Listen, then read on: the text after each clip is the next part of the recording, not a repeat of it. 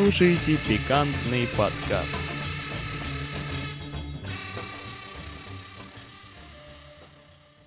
Здравствуйте, дорогие слушатели! У микрофона Александр Глебов, и это второй эпизод пикантного подкаста. Прошло немало времени с последнего выпуска.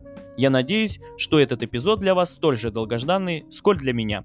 Не подумайте, что эти две недели были потрачены впустую. Вы можете оценить плод стараний, перейдя в сообщество подкаста. Новый концепт, название, оформление – все это сделано, чтобы порадовать вас визуальной составляющей. Но первоочередный, естественно, аудиоконтент, поэтому без промедлений переходим к очень, как я считаю, актуальной теме. Сегодня мы говорим о ценности гуманитарной науки в обществе будущего. Да, того самого будущего, где люди летают на машинах, покоряют виртуальную реальность, отдыхают на пляжах Марса, телепортируя туда из своего дома. Бурное развитие технологий будто диктует нам. Актуальные профессии сейчас те, которые приближают нас к этому, казалось бы, утопическому миру. Разработчик программного обеспечения, дата-аналитик, инженер 3D-печати, конструктор и пилот дронов, а также естественные фундаментальные профессии, математик, физик, химик и тому подобное. Даже среди людей из научного сообщества все чаще появляются фразы по типу «останется только одна профессия», называется математик. Эти слова принадлежат профессору, научному популяризатору Алексею Саватееву. Философ Михаил Эпштейн отмечал, что в разговоре с коллегами в университете все чаще слышит «Вы что, действительно верите, что у них есть будущее?» подразумеваются гуманитарные профессии. Что говорить о народном нарративе? Даже если ценность высшего образования признается, то, как правило, технического или естественно-научного направления – Расскажу на своем примере. Когда я выбирал направление обучения, то все семейство явно дало понять, что, мол, мы не заставляем, но если хочешь кем-то стать, то иди учиться лучше на какого-нибудь инженера. Более того, многие мои знакомые тоже сталкивались с этим нарративом, который в добровольно-принудительном порядке меняет вектор твоего образования. И казалось бы, если об этом говорят все больше людей из разных групп, то получается гуманитарным наукам не место в дивном новом мире.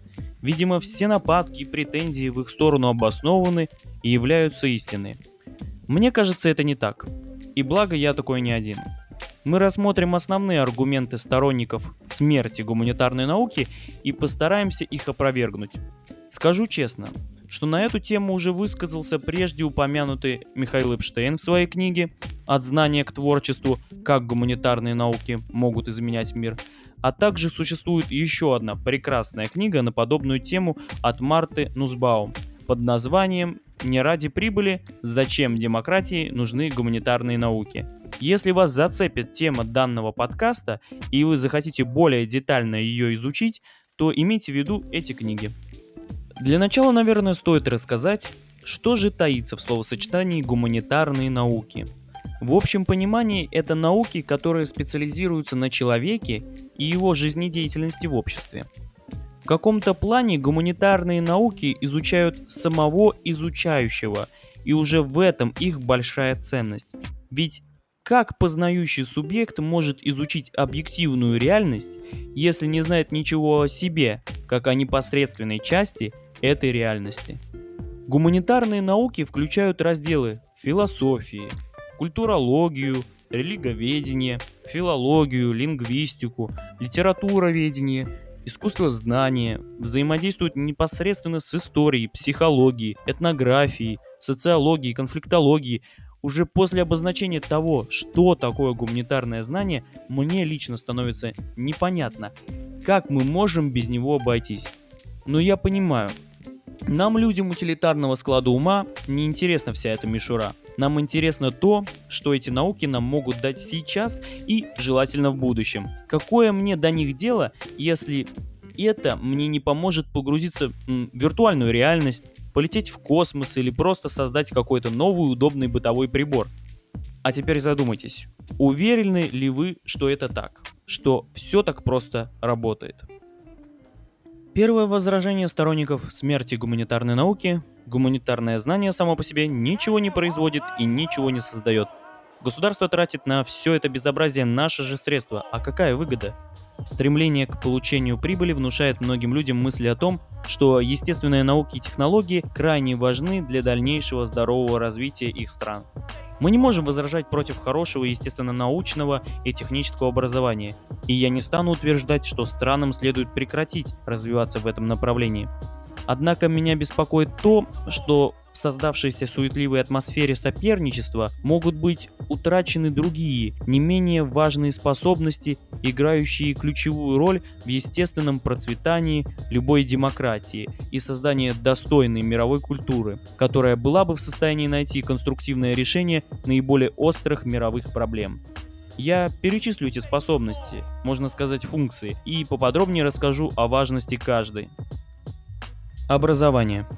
То, от чего невозможно отказаться ни сейчас, ни в будущем. Помимо того, что образование нужно для воспитания дееспособного гражданина, члена общества, а это очень важно, ведь человек прежде всего социальное существо, что отражено в пирамиде Маслоу, Образование также готовит людей к работе и, что куда более важно, к наполненной смыслом жизни. И тут важно понимать, что первостепенную роль в образовании играет культура и гуманитарное знание, ведь на нем культура непосредственно базируется.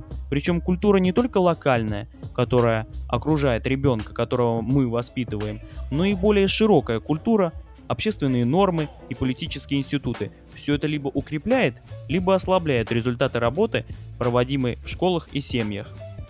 Любое современное общество – это среда, где люди отличаются друг от друга множеством параметров. Назовем в числе прочих религию, этническую классовую принадлежности, достаток, физические особенности и недостатки, пол, сексуальную ориентацию, Представьте, что мы вычеркнем гуманитарные науки, которые формируют образование. Как люди будущего будут эффективно коммуницировать друг с другом в таком многообразии? Важно же, чтобы они научились уважать права и свободы личности, проявлять национальную и религиозную терпимость, уважительное отношение к языкам, традициям и культуре других народов, Смысл образования состоит в том, чтобы воспитать не только хорошо информированных людей, но и нравственных, ответственных, добропорядочных граждан. А как этого добиться? Ведь нет ни литературоведения, которое бы нам трактовало художественную литературу поведения героев, ни социологии, которая рассказывает нам о том, как работает общество, ни лингвистики, которая позволяет преодолеть этнический языковой барьер – в обществе без гуманитарного знания всего этого нет. И когда общество вот так вот, буквально на глазах, рассыпается, как мы можем говорить о производстве, о больших научных исследованиях, о мировой экономике? Следующая функция – мировоззренческая. Литература, кинематограф, изобразительное искусство, музыка – все это мы любим – а может быть и не все, а что-то конкретное. Но все эти вещи базируются на гуманитарном знании. И тут появляется два вопроса. Действительно это так? И так ли нам нужны прежде перечисленные вещи? То, что в литературе, кино, музыке есть система знаний, которая помогает нам определить паттерн или базис для создания наиболее читабельного, смотрительного, слушательного произведения, это факт. То, что нужно как-то накапливать и систематизировать историю развития литературы, кино, музыки, чтобы не пережевывать сто раз пережеванное и на базе старого делать что-то новое, тоже факт. И вы не поверите, но именно такие гуманитарные науки, как литература, ведение, киноведение, теория музыки, этим и занимаются. А нужно ли нам все это искусство? Вопрос куда более емкий, и философский. Мы лишь знаем, что искусство зародилось примерно тогда же, когда зародился человек, вместе с нами в каменных пещерах. Мы знаем, что всю историю существования человека как вида в этом мире его окружало искусство.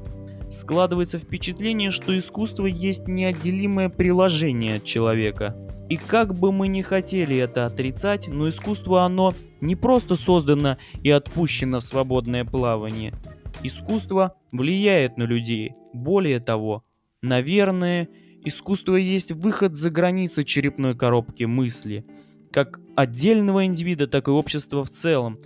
Получается, что это более сложный способ, но способ коммуникации между субъектами. Так что будет, если мы его лишимся, решив, что это рудимент воспаленного ума? Сможем ли мы это сделать, или это вообще неотделяемая структура человеческого бытия? Я не могу дать ответы на эти вопросы, но точно знаю, что без любимого сериала не будет нужды изобретать новый телевизор или монитор. Знаю, что без классной музыки нет потребности во всей аудиотехнике. Знаю, что раньше гуманитарная наука была представлена схоластикой, и что если бы религии не было, то не существовало бы многих вещей. Да, в том числе и войны, э, деление на своих и чужих, что безусловно плохо, но неизбежно. Войны привели к зарождению и развитию военной промышленности, отчасти благодаря которой, что интересно, появился интернет, посредством которого вы меня слушаете. Искусство, религия, культура – это катализатор технологического прогресса, а гуманитарная наука – это то, что позволяет им существовать и развиваться. Спасибо, друзья, за уделенное время. Напоследок расскажу о небольшой новости. Подкаст теперь можно поддержать на Boosty – Ссылка в одноименном разделе в сообществе. Но лучшая благодарность по-прежнему это подписка на сообщество, прослушивание новых эпизодов и рассказ о моем подкасте друзьям. Не болейте, всем удачи и всем пока.